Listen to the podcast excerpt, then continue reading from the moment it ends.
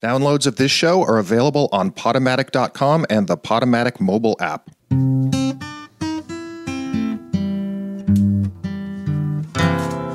Hey, this is Andy Rose. You are now listening to Lost and Rewound on Radio Free Brooklyn. Time to get embarrassed with us.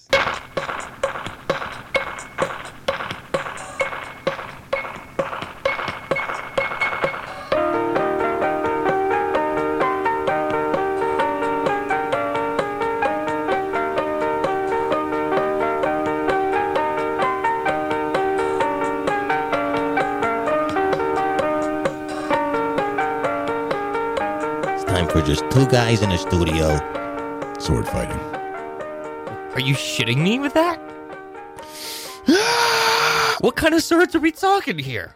What kind of swords were we talking? Yeah, dude. Um, Come on.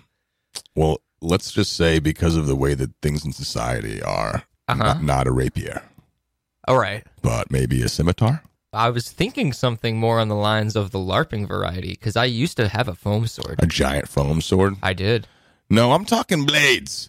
Real blades. I'm talking broadsword. I'm talking a sword that is so large that it throws off my ba- my body weight when I swing it. Yeah. and I need to counter counterbalance and then like hit the ground with like one hand, like I'm doing some kind of like neat stale fish, and it's like Tony Hawk if using a sword. Uh huh. That's what I'm talking about. Well, there should be like a, a sword fighting 360 game. I don't know, treating There- it like a Tony Hawk or something. You have a There- skateboard and a sword. That was kind of like oh. that was. Oh, my, I see what you're. Dude, that was my superhero when I was a kid. I had a skateboard and I had a sword and a cape, and I was like, yeah, like that's how I roll. I don't That fly. sounds like an awesome hero. I'm not gonna lie. Skateboard, sword, and a cape. Ooh, I'm into it. And if you are wondering, you are now listening to Lost and Rewound on Radio Free Brooklyn. in case you thought that that spiel that you were just Yeah. listening to is the show, no, no, it's Lost and Rewound. This is Radio Free it's Brooklyn. just Lost and Rewound, and It's it's, 3 just p.m.. uh, there's no swords. This is Jimmy. and this is Alon. There's no swords, Just, just audio cassettes. just audio cassettes from your yesteryears. If you want to contribute one of your old sounds from then, from your childhood, from your high school years, from your days uh, when you first moved to New York and you live in New York, whether you live in New York or not, Lost and Rewound at radiofreebrooklyn.org. We want to hear what you got. yeah, exactly. You can call into the show, and you can become a guest if you call into the show. But again, the show doesn't happen for free. Nothing happens for free in this world. Are we free? We're not. Who knows? We wish. But you can help us become, again, somewhat free by donating to the show. You can do so by going to radiofreebrooklyn.org slash donate, or you can donate directly to our show at radiofreebrooklyn.org slash L-A-R. That's where you can be a sponsor for the show as well. Uh, because if you want to keep us specifically on Radio Free Brooklyn, and I don't know how we've gotten this far, but I appreciate whatever spirits are uh, emanating to keep us there. We want your love, and if you can't give us the love in contributions of the audio variety and uh, of the financial variety, would be most appreciated at either one of those links. Remember, we are a 501c3 non-for-profit organization, so your donations to us or to Radio Free Brooklyn as a whole are tax deductible to the fullest extent. Of And the law. spirits uh, that are along with our show Yeah, are good spirits. I think so. There's good energy emanating here. I take them for coffee. You know, me and me and the spirits, the the, the coffee spirits, um, they summon the bathroom spirits for me, and Oh. It's okay. Um, Yeah, the bathroom spirit is not a friend of mine. you know, it's a friend of mine. Technology, applications, aka known as apps. Wait, like, are you talking about when you get like some chicken satay before the rest of that delicious, delicious meal? I'm talking about the Radio Free Brooklyn app for iPhone or Android, Jimmy Hoffman. Ah, I knew it. I was just giving you a little setup. so if you want to be on the go with Radio Free Brooklyn, radiofreebrooklyn.org slash iPhone or radiofreebrooklyn.org slash Android for respective applications for your mobile or tablet devices. If you listen to us on a tablet, That'd be you've cool, got right? more like surface area Yeah. to listen. That's true. You know, Uh-huh. you know what I'm saying. That makes so much sense. You know. Finally, we have a newsletter that comes out every single month, only once a month, so your inbox will not be spammed by RFB. radiofreebrooklyn.org slash newsletter. It's called Radio Free Brooklyn. Man, that gets me every time. It gets you every time. That's creativity. it's And, uh, like if- you never think a letter E could do something. you sign up for it, you'll be given notice about all of our giveaways, special things going on, events, etc. You could also learn about RFB swag. And I only bring up swag quickly because I wanted to ask Jimmy why you've never worn an RFB hat. You always are wearing lids, but you never wear. You could get if you sign up for the newsletter, you could find out deals on getting an RFB hat, if not a tote bag or a mug at the very least. But a Yeah. hat. You're I've not never- wearing a hat. I know. I should too, but you're not wearing one. You're I've wearing never- hats more than I've I do. also never worn a hat with a flag of the United States, which I need to do. And I need to get one that has the, the Puerto Rican baseball team. I got to represent you. I have a hat that says Brooklyn. Mm-hmm. And then people go, Oh my God, are you from there? And I go, Yeah. you, you, you didn't wear a hat on your birthday, Jim. I know. I was trying to pay. I was trying to make waves, man. It's nice to have you back, though, at any rate, and hope you had a nice birthday week. Yeah, this is uh, my first official show of my 30s. Yeah, dude. Shall we begin? No. Fuck you. Damn it. All right. yes. Let's do it.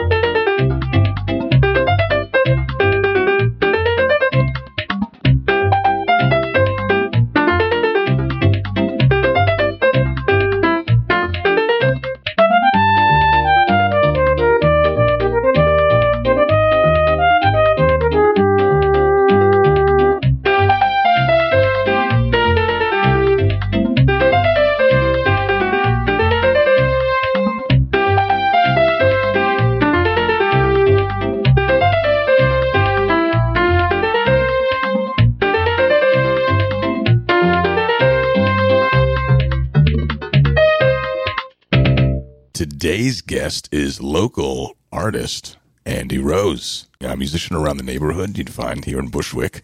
He's frequenting here over at the open mics at Topaz, which I go to quite often. He also runs an open mic over at the Daily Press in Ocean Hill.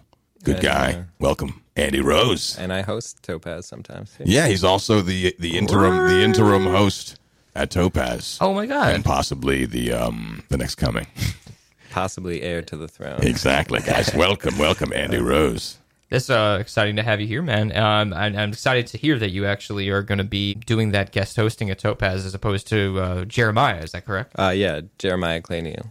And how did you uh, link up with him originally? When I first started playing Topaz, he had just started that actually, but it was one of the ones that I heard at. I literally just Googled places to go to. I went to Sidewalk Cafe, I went to uh, Under St. Mark's, and um, I became friends with this Italian girl who um, had this big curly hair, and she uh, told me about Topaz. I started going there. Jeremiah came up to me once after a performance. The first time I went there, some poet had, uh, she collapsed. She was like kind of half crazy and she like collapsed in the room. Wait, wait, was she Wha- performing? Yeah, I was wondering, was she on stage? She she collapsed when she came off stage. Wow. Jeremiah took a 10 minute break. I've never seen it happen before, but he was like, listen, everybody just go outside, have a drink for like 10 minutes. We're going to like get her some air and then we're going to come back and we're going to keep doing Sure. the show. Chill. So I got like too drunk. And by the time I performed, I thought it was a crappy performance. And Jeremiah could tell, but he liked what I did. And he went right up to me and he said, you know, something like, that was great, man. I want to have you back here. Please come back. You know, we'd love to have you. So I've told him, and he, he does that to other people too. It's very, it's very, inviting, very sure. very welcoming. And in yeah. the in the open mic scene in New York City, it's one of those things that it's not so often that you find hosts and people who encourage you to come out, give you good feedback, and they're just you know warm faces, man. Well, shout out to Jeremiah. For sure for Jeremiah, is good Jeremiah is good people. And it's it's nice just in general because you're in Bushwick right now, and being able to have open mics that you go to that are in your neighborhood, you know, makes you feel closer because chances are the folks who are going to those events are folks who also live in the neighborhood, and it establishes a community of people who are residents as well as artists. Yep.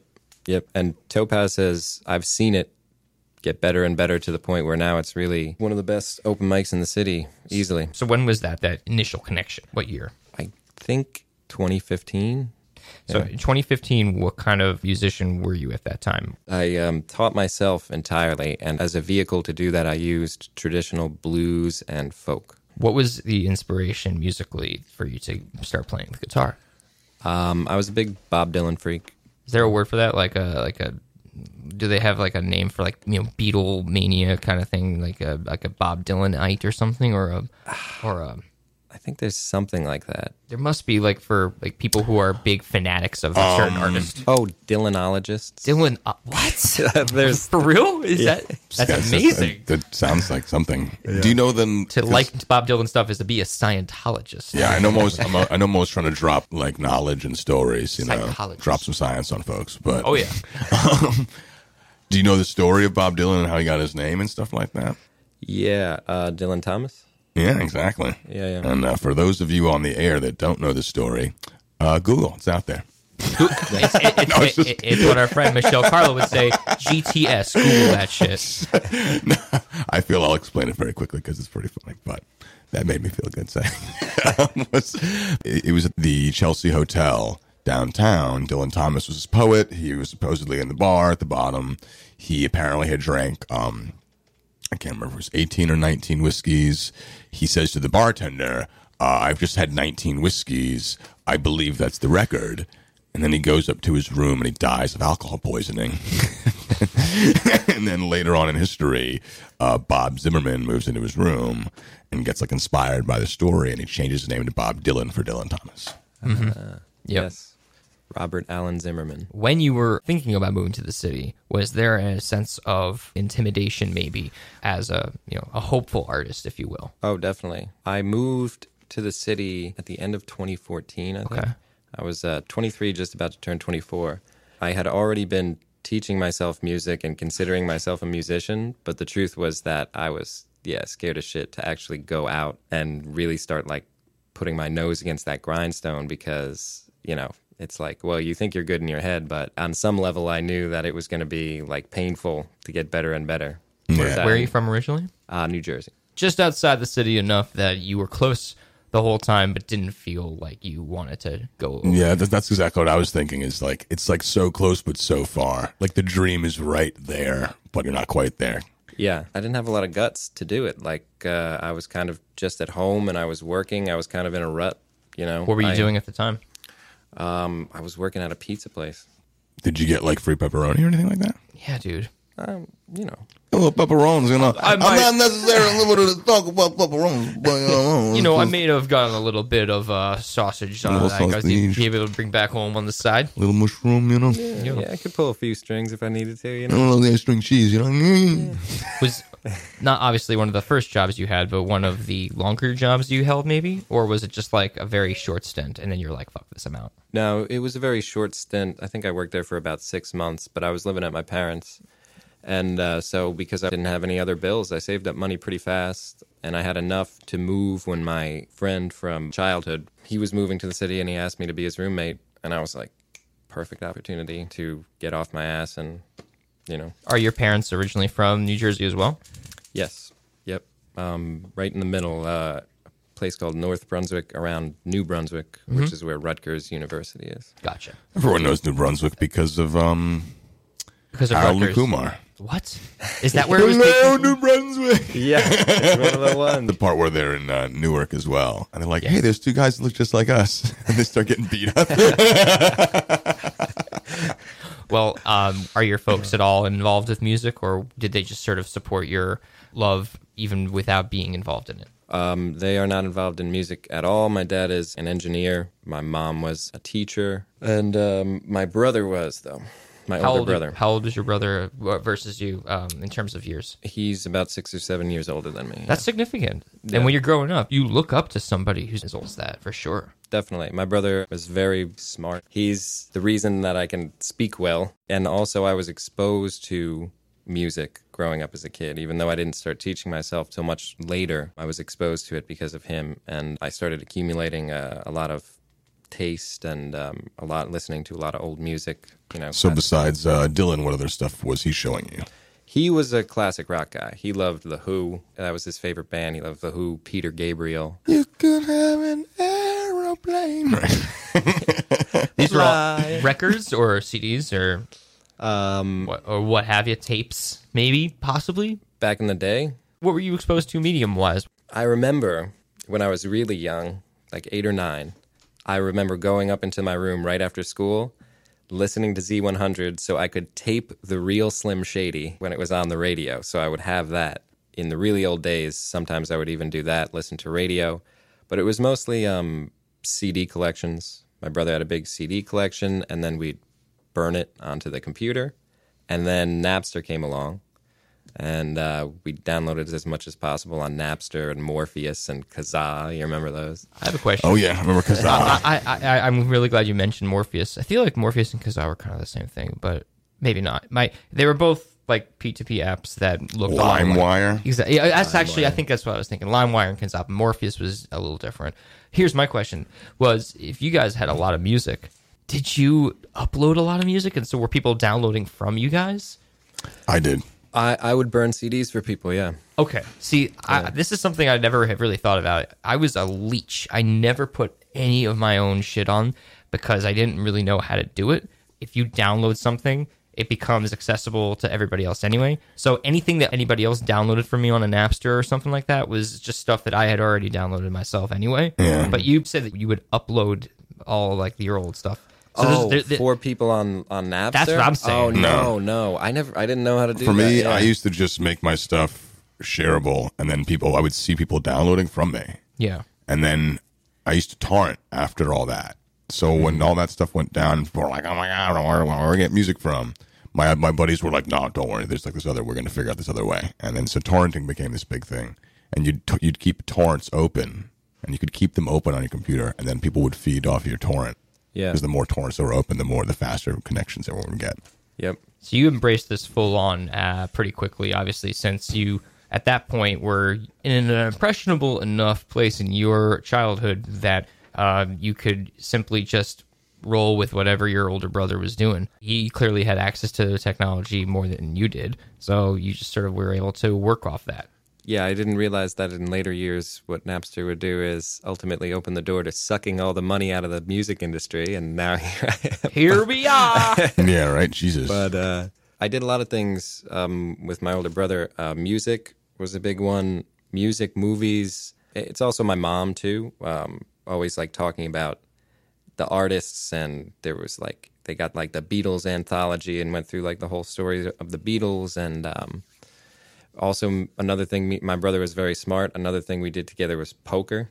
When I was like only about twelve or thirteen years old, I started that- that's awesome. playing poker with real money online Oh my god! and we built up like a few thousand dollars. Wow. But then we started bickering and fighting. Of course you did. Yeah, and we split the money two ways and went our separate ways, and then kind of it like dwindled down to like six hundred bucks, and then I withdrew it. But I was like a thirteen year old with like six hundred bucks.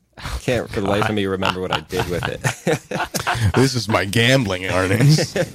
That's impressive, Andy. I uh, I I, became an alcoholic when I was, you know, when I was 13.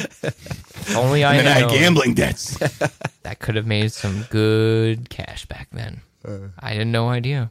I was the older sibling. Normally, and, and incidentally, this is sort of something that comes up is, is that you generally will be friends with younger siblings if you are a younger sibling yourself, and vice versa. If you're an older sibling, you just end up being friends with the older sibling no matter what. There's always that older sibling connection mm-hmm. where if someone's not older than you, like you have that sense of power or that sense of like authority. And when you're younger, you're just like, you're able to get away with stuff because it's your way of being somewhat rebellious and mischievous. Yeah, well, you know what's funny? I I do have a, a sister who's in between us. like, understand. about exactly, but But um, you're still the youngest of three. Yes, and uh, I definitely annoyed the hell out of my brother when I was really young. Like always hanging around him, he's always like, you know, get out of my room, kind of thing. But at the same time, he was also like a very smart, like nerdy kind of guy. So he wasn't like a beat me up kind of older brother. It's still the similar dynamic of like younger and older. The younger brother annoys the, you know. That's how it always goes. I mean, We've talked We- about so many times. the violence that happened with my because my my, It- my got- best we- friend's older brother was six years older than us. We've so. talked about Zach Poots and his brother so much that I'm honestly just wondering if you could just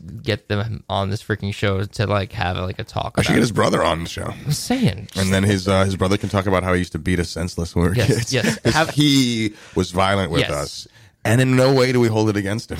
Did you ever come across any sort of animosity, if you will, or were you the one with all your technically younger kid mischief uh, providing all of the animosity?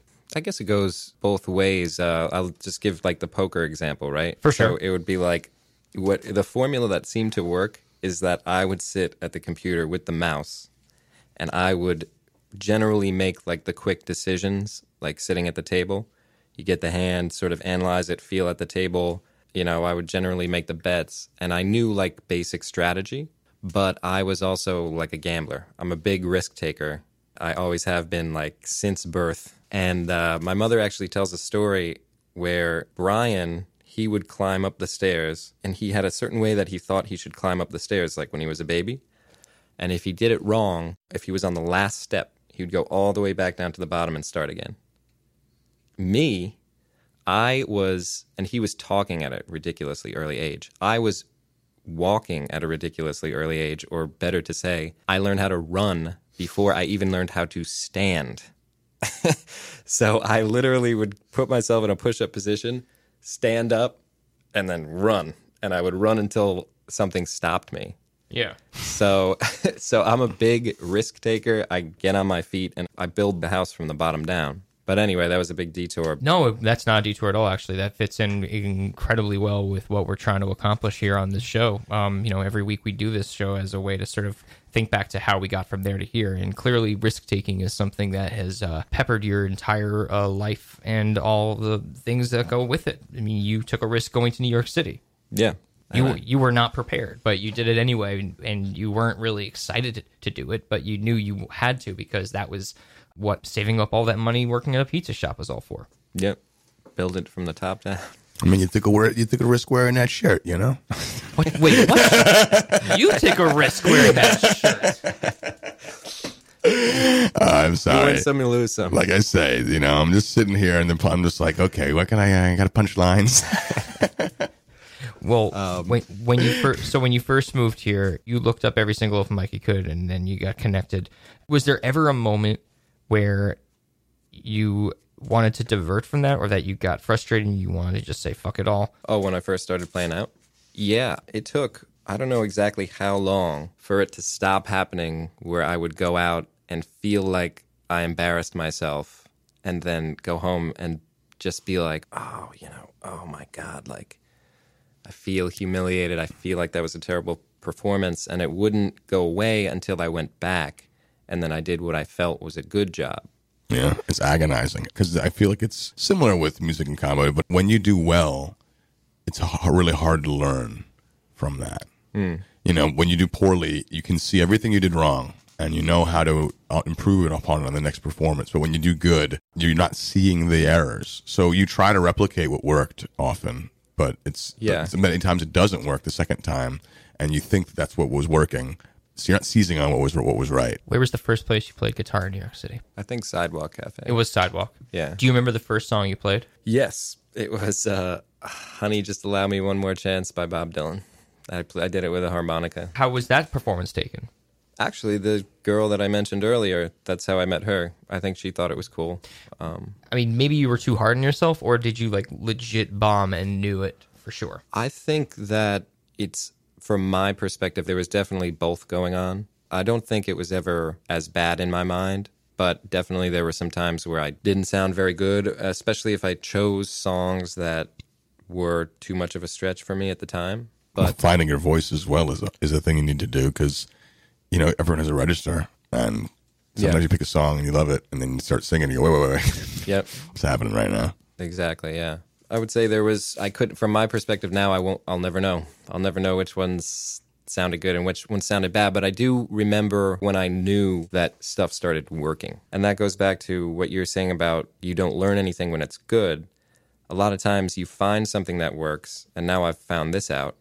Then you do it again, and then you're like, oh, I don't have to stress anymore. I can go in here with a bunch of tools that work, but then over time they lose their effectiveness, and then you become complacent.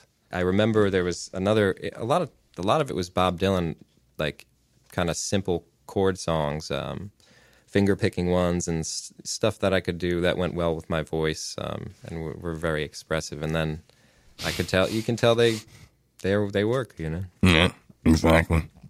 when you first started using these was it like before a performance or what you were just like practicing or did it happen sort of live you know on the spot like you discovered it while you were in the middle of a show That it worked. you had like an epiphany in mid performance or something It's a process. You can, like I've said this to Jimmy, you have no idea if a joke is going to work when you write it in your room alone. But you can have, if a song really works pretty well, you can actually tell a little bit alone.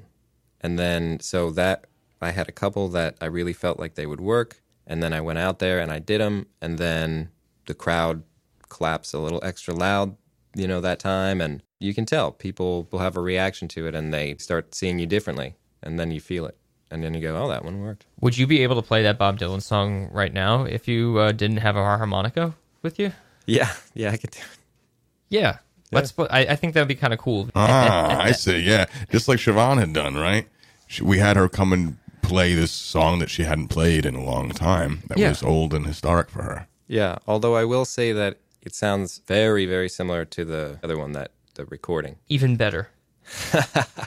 we'll get to that song later, but in the meantime, we're going to be treated to a little live rendition of Honey. Uh, sorry, what was it one more time? Honey. Just Honey, allow, just me, allow me one, one more more chance. Honey, just allow me one more chance by Bob Dylan, as played by our guest this week, Andy Rose. Now I do it, I'll do it uh, as I do it now, right? Not as I used to do. Play as I used to do. Oh, why not? Whatever. you do. I mean, you know, like, well, I, I mean, I'll play it exactly like I used to do. I'm just going to do it better. Okay.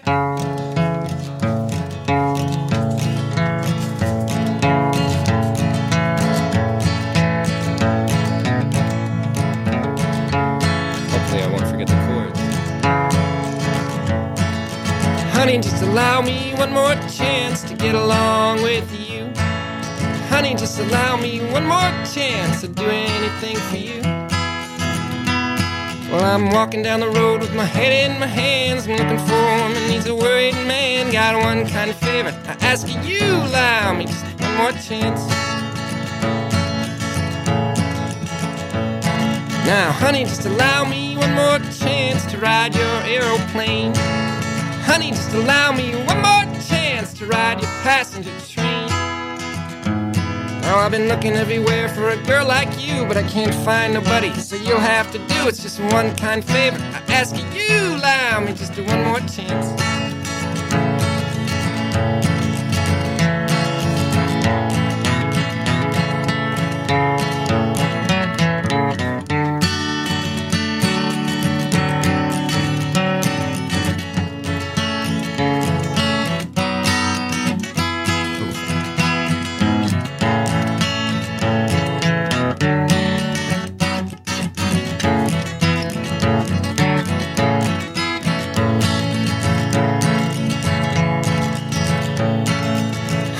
Just allow me one more chance to get along with you.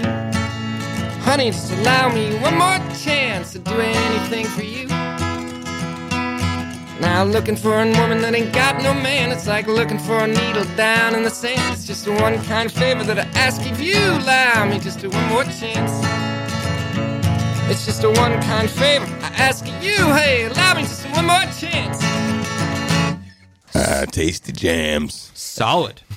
That was really solid, dude. Yeah. you know, it's it's really embarrassing. I'm from Woodstock. I could have been raised on so much Bob Dylan if we had any of those records uh, still kicking about when I was a kid, and that was not the case. And uh, I have threatened to lock myself up with the entire Bob Dylan discography and like just not come out until I'm done listening to it all. Like I just figure I'll just do that one day, but I don't know. Well, I guess I can think of much better ways to absorb an entire discography of someone so seminal.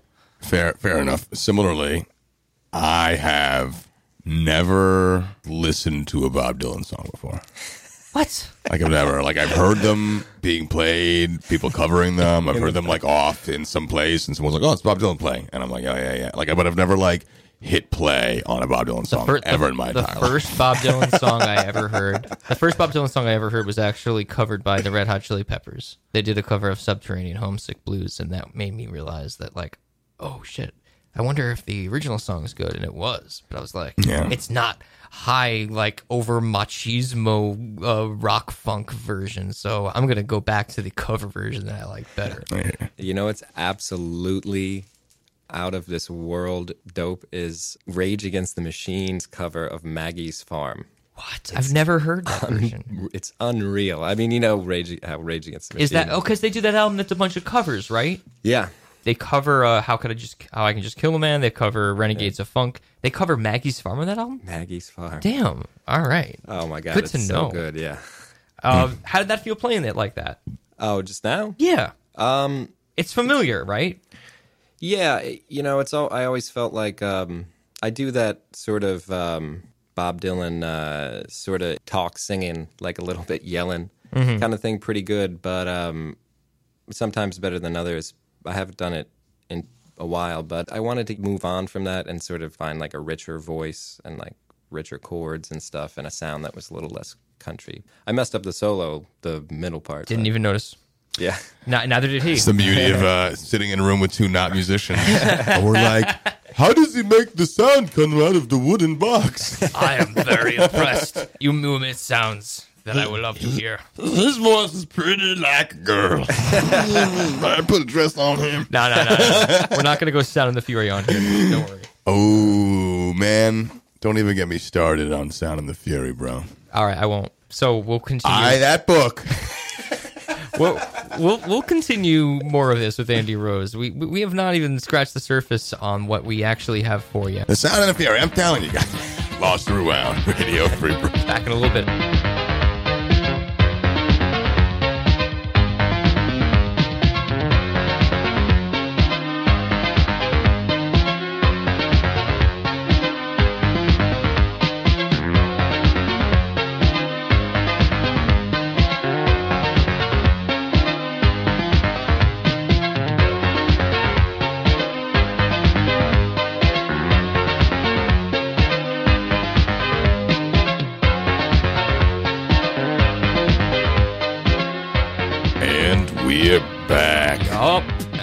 The Rose Man, with you know we have had the somebody. King of Thorns. Sam will be very upset. Every row. Remember when we had Sam Rose? Come on, man. Was I calling him the Rose Man? No, you didn't. See? But that's if, Hey, I did. I you know. I, I, is that like if if somebody else who had the last name here, you'd be like, his name is Danziger, but don't worry, you're the Danzigist. well, yeah. I mean, okay, but but my nickname for you is off of your name. Just for one, again, I like I said it for lo- so long, I would just call you E, and then you told me that about E three. Um, hey, hey, if you love this banter, you'll love the banter of all of our other past episodes. Yeah. Which, which, if for real this time, uh, if it hasn't already uh, been the case, uh, our uh, Podomatic and all other sites should be up to date. But go to that site first, first of all, because that's where you can find all of our Radio Free Brooklyn fare since the very beginning of our duration. Over here. one hundred hours worth of content. Yeah. Ah! Lostandrewound.podomatic.com. Don't worry, Jimmy's heard none of it. Yeah, Um, no, I've I've probably listened to a cumulative two and a half hours. have a listening party for one of your shows that you want to listen to and invite Jimmy over. Um, Get lost with Lost Rewound. Go deep. Like lock yourself in your house and don't shave For four days. just for li- four days. Listen and listen. And, and also, other than Podomatic, if you choose to uh, check out any of our other uh, platforms, we are on Spotify, iTunes, and SoundCloud as well for all of our episodes, even dating back to the very beginning, and, and extras as well. Yeah, and you can also find us on uh, the corner of 33rd and Broadway between the hours of 3 and 4.30 in the morning. Yeah? I'll be in the pink dress. You'll just find me uh, managing the Facebook or Twitter accounts. We're on Facebook and Twitter at Lost and Rewound as well. But none of that is important uh, as much as what is important in the studio right now. And that is our guest for the week, Andy Rose, who has been kind enough to contribute some of his musical um, offerings. Uh, both Stylings. musical stylings, both Stylings. you know, we'll- we'll, we'll hear from you again, uh, one of your uh, newer tracks again in a little bit. Before we get to that, uh, I wanted to address uh, the elephant in the room, which is is that uh, this is all very new for you. Like this is all like been fairly recent. The Lost and Rewound ethos is normally a little more older, and this is all in terms of being a musician extremely recent for you. Yeah. Within like um, within a five year period, all of this has happened. Absolutely, yeah. That's that's I mean that's incredible. Like and like you've just turned around and you've become this really seasoned and well uh, respected and established musician in the open mic scene, and even more than that, I imagine. Yes. I suppose, you know, I've done plenty more shows than just open mics, Yeah. but I know people and I'm networked and I'm in the scene. He's uh he's doing it, and uh, I think it's one of those things where it's it, no one no one in the scene is really ever talking to each other like, oh, how long you been doing this? No one ever says that. No one talk. It's all about the talent level. Yeah. You're good. You, people just recognize it, and yeah. you know we're just kind of shooting it. I think you just kind of get your cred from can you bring it or not. Mm-hmm. Take us back to May of 2016. Where is Andy Rose at this point in his life? Okay, so May of 2016, I have lived in New York going on a couple years, like a year and a half. Mm-hmm. I got to the city. I had no job. I had to figure out how to make money.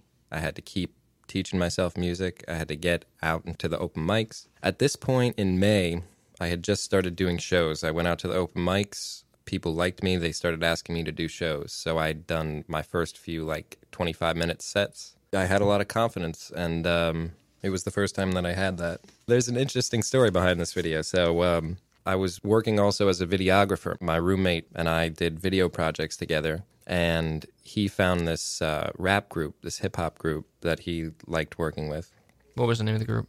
uh, Black Cadillac. They're doing things right now. They're playing like college shows. They have a manager. They would record at a studio in uh, Long Island with a kid named Mike Ashby. One day, Mike Ashby put up on Facebook, he said, I need acoustic performers for a free recording because I just want to get it out there that I could do this also. And so one of the guys in the group tagged me, like, oh, you got to get Andy because they'd been to a show. So he was like, okay, sounds good to me. So I drove out to Long Island.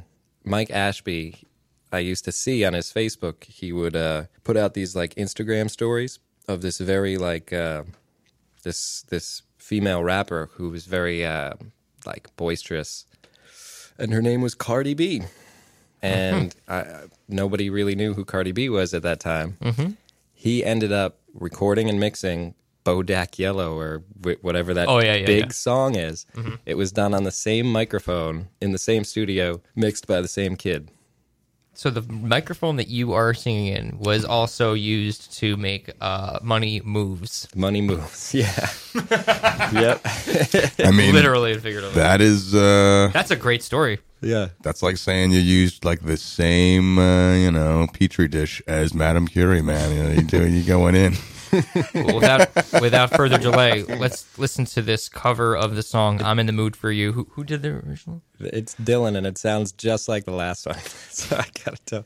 No, it's okay. all It, it, so, for the record, we are listening to a song that is virtually uh, uh, chord wise similar, but the difference is, is that we'll have something to talk about because Blame it a- on Dylan. No, hey, it's a this is it's a it's a video from a few years ago, and it's significant because uh, of the story that you heard. I'm going to justify it into the ground. God damn it! Give me one sec. Dag nabbit. Hey, this is Andy Rose. You're watching a crematorium session, and this is I'm in the mood for you.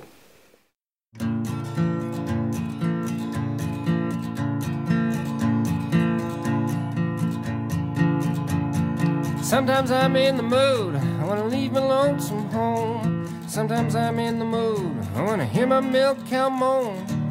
Sometimes I'm in the mood, I wanna hit that highway road. And then again, I said, oh, I said, oh, I said, oh, I said, whoa, babe, I'm in the mood for you. Now sometimes I'm in the mood, I had my overflow and fill. And sometimes I'm in the mood, I wanna make out find a will. Sometimes I'm in the mood. I wanna head for the running hills. And then again, I said, oh, I said, oh, I said, oh, I said, whoa, babe, I'm in the mood for you. And now sometimes I'm in the mood. I wanna lay right down and die. Sometimes I'm in the mood. I wanna climb right up to the sky. Sometimes I'm in the mood. I wanna laugh until I cry. And then again, I said, oh. And then again, I said, oh. I said, whoa, babe, I'm in the mood for you.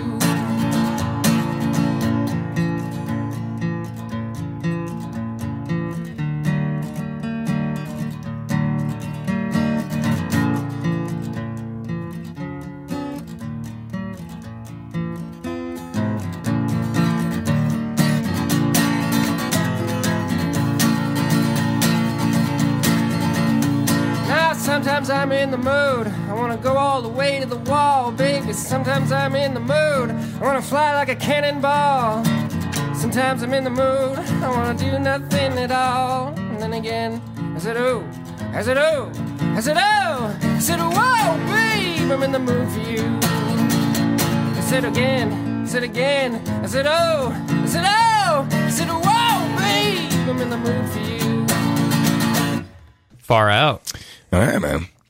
It was, Yeah. That was nice, um, really nice uh, recording set quality, man. It was. It's a very nice recording. Yeah. The recording quality was top notch. The video work was interesting, I will admit. Yes. Uh, and again, I guess your playing was great, sounded great, but the cameraman was, um, it looked like he got his hand on a nice camera and he was like, all right, all right, let's make this happen. And he got enthusiastic, but then he was, you know, That's what I would do. Like I would be super like No, I'm sorry. I shouldn't be throwing shade, but I can only imagine that like if I was 12 and I had a ca- like really nice camera, I'd be like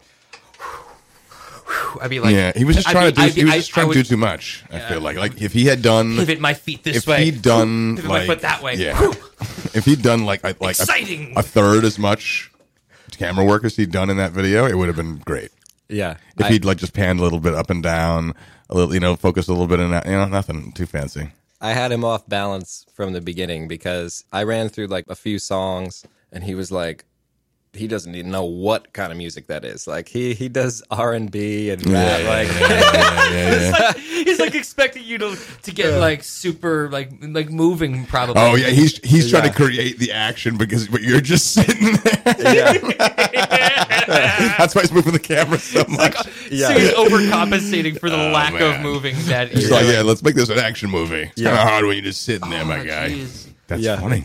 I get that. I'm trying to think of like other ways. Like imagine like someone's recording us in the studio video wise, and someone's doing the same thing where it's like shaky movements, Oh, shaky movements. No, but the fact was that he, this he was pan camera three. he was keeping it. It was weird because I was getting Nauseous. disoriented. I was getting nauseated by we're, doing it. we're, we're, we're being so we're, we're being so silly right And now. I'm only talking about the way the guy filmed. Yo, the no, I know, I know. this is like a Grammy award winning uh, sound engineer by the way. now. I know, I know. I know. We should be really talking about the sounds. The, the Not going to be visuals- an Oscar winner. the visuals are not necessarily as important. And you know, look, I mean, it's on YouTube for what it may be worth. People could go and watch the video for themselves on YouTube if they look up uh, "I'm in the mood for you" at Crematorium. Uh, Andy Rose, easy. They can just like find it. Boom, done, done. Well, well, one thing is that we can get back to the act you actually playing was that you and you playing years ago. It was it was a it was a great song. It was a great rendition. You Fantastic had, you song. had talents, man. So yeah, Thanks. Yeah, I um but you are embarrassed by that. when I get a little cringy at some points, Why is it cringeworthy for you? I was tired of that thin sound in the voice where I was really like doing it with a lot of energy. It's an entertaining song, but I would like to move more towards somebody who can sing like Ray Charles. You know what I mean? Like I, I kind of want to get away from the Bob Dylan thing. I'm basically just ripping off um, the way Bob Dylan would sing. Okay. so moving on from that, then, and you're looking at your yourself on this video. What's your first impression when you first saw that video? Did you realize, oh wow, I need to move away from this uh, and see if I can you know pull from other artists and be able to find my own Andy Rose sound as opposed to the sounds of the influences I have? Um, when it first came out, I was super pumped. Yeah, everybody liked it a lot. It was like around this time where I was first making things happen, and this was like a great thing that happened. Felt gave me a lot of credibility. Yeah, You know, with myself absolutely as much as anybody else. You know. but then it took a while for enough accolades to come your way that when you look back at something even so so recent really in, in hindsight that it makes you cringe a little bit. Yeah. Yeah. What what like what's the threshold for like how long you can be proud of something? And then when you look back, you're like, because I do. I look at myself from One a day. few year, a few years ago, dude. A few years the ago, next day, I look back on things I did. I mean, maybe like two minutes. I don't know. Maybe like one second. I look back on lots of actions Maybe, I like, took and go, the "Holy moly! what was I thinking? well, I will Past admit, me is the worst." I'll admit that like it's just sort of a not something I talk about very often, but watching myself on film, watching the, the certain like certain physical ticks that I demonstrate, it doesn't make me feel really good. But I'm the only person who's paying attention to it. So if you're Yeah. a good, if you're a really thorough self critic, and you're getting these opportunities to perform on a video, it really gives you a chance to see, you know, how you can be a better, less distracting performer. Yeah, there's like a fine line with studying yourself, being pumped about it, being hypercritical about it, and you have to walk a fine line where you know what's good and don't get absorbed in it, and know what's bad and don't get absor- absorbed in that. But I actually, uh, I tell Hoagie all the time. Who's that I- Hoagie? Ho- Hoagie's Who our- is Hoagie? Dave, Whose Hoagie is this? Dave Hargado. Dave Hoagie. He's um, he's, Who? he's- yeah, exactly, exactly. Who is Hoagie? Yeah, right. Boom. That's not his, that's his Instagram, right? Yeah. Oh yeah, yeah. So this friend of yours, uh, for the the scene, I imagine. Oh, yeah. the scene. As we So talked about he's the, it. he's a sandwich that plays music, and um, let's just say he's delicious. most talented sandwich out there. So, but what did what did he say? So Hoagie um, records himself like every time. Okay. and he records me all the time too and he's like man like that was so great and we have tons of respect for hoagie everybody does he's a phenomenal performer he wants to like show me the video and i'm like no no i don't want to see it like i, I Yeah, I've, again, I- like we, Elon already mentioned this idea that I don't really listen to this show. yeah Would you watch an old set of yourself? Uh, I've I've, what? I've uh, watched? I've watched one set of myself in six years of comedy. Wow Okay. Yeah, I watched myself on a video once, and it made me feel really weird. and it was a pretty good set. yeah It was at um, UCB actually. Mm-hmm. Um, and yeah, I don't know. yeah maybe i should start doing that a little more i guess i've gone through a period lately where i was just like you know what no i just don't want to deal with it right now like i don't want that mental cognitive dissonance but maybe now would actually be a good time to sort of start taking more of an outside perspective of it it's weird getting perspectives on yourself freaks you out you know That's why I feel like more comfortable watching my younger self because then I have a reason to cringe versus the stuff of the newer variety. Admittedly, there is a lot of weakness to be uh, proven with a statement like that. But I'm willing to laugh at myself with enough years going by and then be able to appreciate the progression that I've made, even so. I hear you. Well, so what we'll do right now then is let's let's avoid the cringing for this moment, and we'll do some of the new stuff, some of the uh, some of the freshy, freshy. Yeah, We want to hear you play more guitar, sir. Yeah, so we'll got another another little ditty for us, huh? But this is uh, something that you've been working on. This reflects the uh, current Andy Rose material. Yeah, although I don't think you're going to hear too much of a difference in the voice, like the sort of thing I'm working up to. You'll probably be like, I don't know, that sounds kind of like your voice before. Yeah. Well, we I remember, I remember when we had Rowan on, and although she did provide us with a decent amount of stuff from earlier on, the reason why it was so significant for her was because she was singing in such a different style than she sings now. Yeah, she has a very certain style, yeah. And you're saying that your voice hasn't necessarily changed, but the musical uh, stylings have certainly transformed. Well, you There- so you're you're finding your voice too, still, right?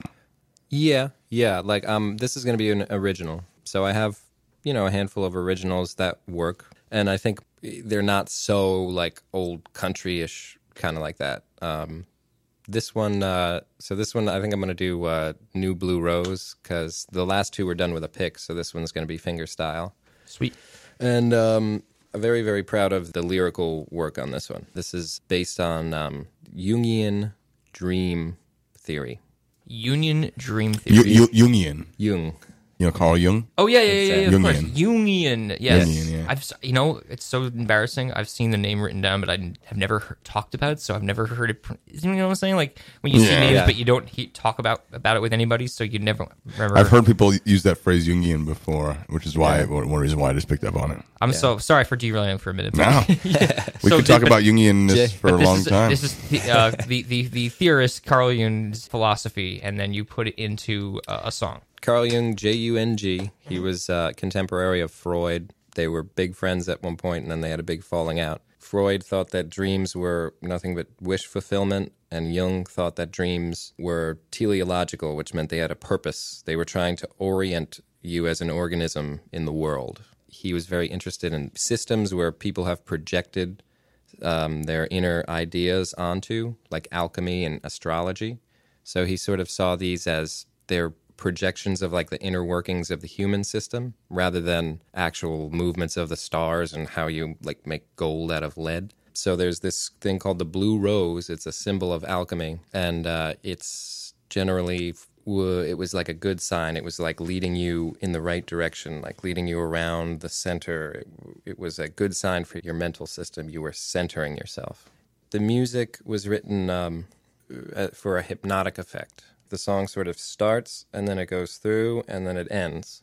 Uh, it's like a dream. Like you find yourself in it and then you find yourself out of it. It's got like a revolving door at the beginning of the end. Um, so it's this constant like process around the center, and the blue rose is this thing that like I'm chasing, that I'm hypnotized by. Well, let's listen to it. Um, now, now you've you've sold it. Now let, let let's play it. All right. all right, all right. Andy Rose here in the studio, lost and rewound. I can start whenever.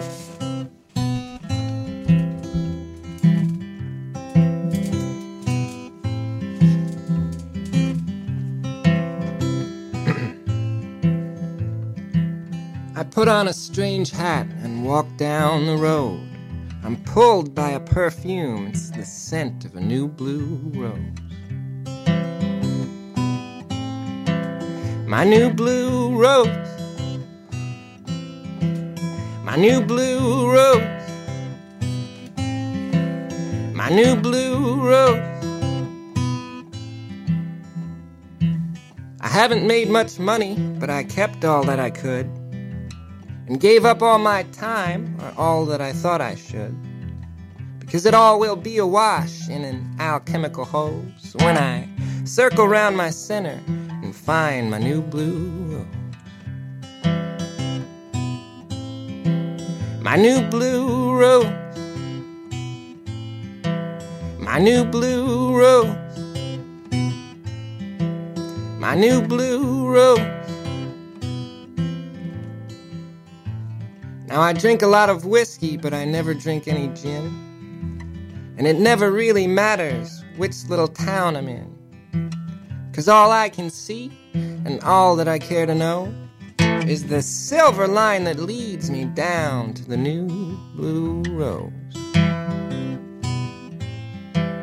My new blue rose. My new blue rose. My new blue rose. I see a veiled woman, and she's sitting on a stair and pointing to a pasture, and I see a lot of children there. And then she points down to the valley below and unmasks her face and shines on the new blue rose.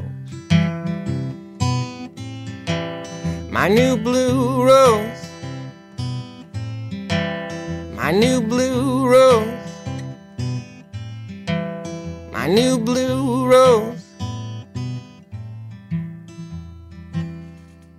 Dude, that was fantastic. Thank you so much for playing that. Yeah, thanks. I kind of feel like I didn't get going till like the middle of that one, and that, Oh no, it sounded great. There's another one that I do that uh, is always a hit every time, and it's a little catchier. But that one, um, every time, it's a little difficult to get the feel of that one in the verses because the verses are so delivered just like a poem. So uh, sometimes it's hard to get a handle on that one. I'm still sort of finding it a little bit. Still finding my new blue rose. Hey, man. It's all we, we were, we're glad to have it. After high school, uh, you had every incentive to go to the city and maybe start toiling your way through doing what you're doing now in your mid to late 20s as opposed to uh, going into your 20s and being in that same position. What do you think was the main component that kept you from doing what you're doing now as a effectively a starving artist, as a you know as a struggling as a musician, as a lyricist, as a songwriter, from doing that instead of going to school, coming and doing it earlier? I didn't have it together. I was an athlete. My whole life, I was an athlete with this dream in the background of being an artist. And I always wanted to do that, but I didn't know how the hell it was ever going to come about. I was also a really reckless teenager, kind of a disastrous end to like my teen years. I, I went to film school uh, when I was 20 and 21, and um, You went that- to New York Film Academy, right? hmm And that went pretty well for a while. I've had lots of jobs in film, but in my early 20s, I really kind of traded in a lot of that time for development, like personal development. I really, I wasn't, I didn't quite have the guts. Uh, I didn't feel ready to like get out into the world. I felt like I wanted to develop myself intellectually and in a lot of other ways. And I really uh, sacrificed a lot of my youth Yeah. for things like knowing what Jungian dream theory is, because it takes a lot of isolation to be able to sit there and read that and really like get into that. I was very antisocial for a while for those years. You took a risk, but uh, you came up uh, successful because now here you are, all these years later, hitting your stride for the first time. And I think uh, anybody who sees you will be pleased and uh, privileged to be able to see you perform. When can people uh, catch you? You say you host an open mic at Ocean Hill, right? Yeah, there's an open mic way out deep in uh, Brooklyn, but it's a really beautiful spot and it's a lot of fun. We're a cafe, but we're going to be a bar as well. Uh, it's at uh, a place called Daily Press Coffee, 38 Somers Street, off the uh, Rockaway Ave C, the Bushwick Aberdeen L, or the Chauncey J. It's not a very far walk from any of those three, and uh, it's a beautiful spot. And you'll, you know, you'll get a lot of time, and yeah, it's BYOB. It's a ton of fun Nice. And that's every week or every month? every Wednesday at about eight thirty. Awesome. yeah, And otherwise, people can catch you at Topaz or anywhere else specifically? you can catch me at Topaz. Sometimes I'll be hosting. Um, you, uh, yeah, I wouldn't. I wouldn't call anything else like a People main can- spot. so. People can catch you uh, on for all- any events that do happen, maybe on your social media. Where, where are you on Instagram? Uh oh, no. Okay, no, we'll, we'll take that part out. Where can people find out more information about you online if they want to? Uh, nowhere. You can't, dude. Really? Yeah. He's one of these. There's, there's like there's many artists that are not I out, appre- out there. I no, we're going to keep this part. We are. You know what? I applaud that because normally we have everybody coming on and they have their social media, but you maybe just have to find you, and I like that. I'm like, Let so- them find you. I'm Damn so it. yeah, I'm so authentic that I can't make any money, and you can't find me, and you can't listen to my music. Damn right. Well, they can see that As video. real as possible. To reiterate, they can see that video online if they want. You but can see that, Other than yeah. that, the Andy Rose blueprint online is very skinny. It's very scant. Skinny- Facebook friend me. Is it? Uh, for sure, and your, your your your social media presence is slimmer than the Jim Jammer that's right across this table from me. Uh, wow, cold as ice. All right, folks. Thank you so much for listening. We look forward to having you again next week to listen to yet another new episode of Lost and Rewound. Tune in next Thursday, 3 p.m. right here on Radio Free Brooklyn. Ta ta.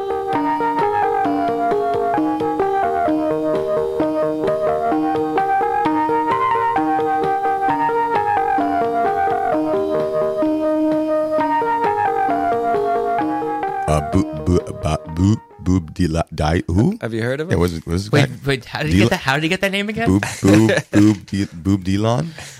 Um, what name? Who? What?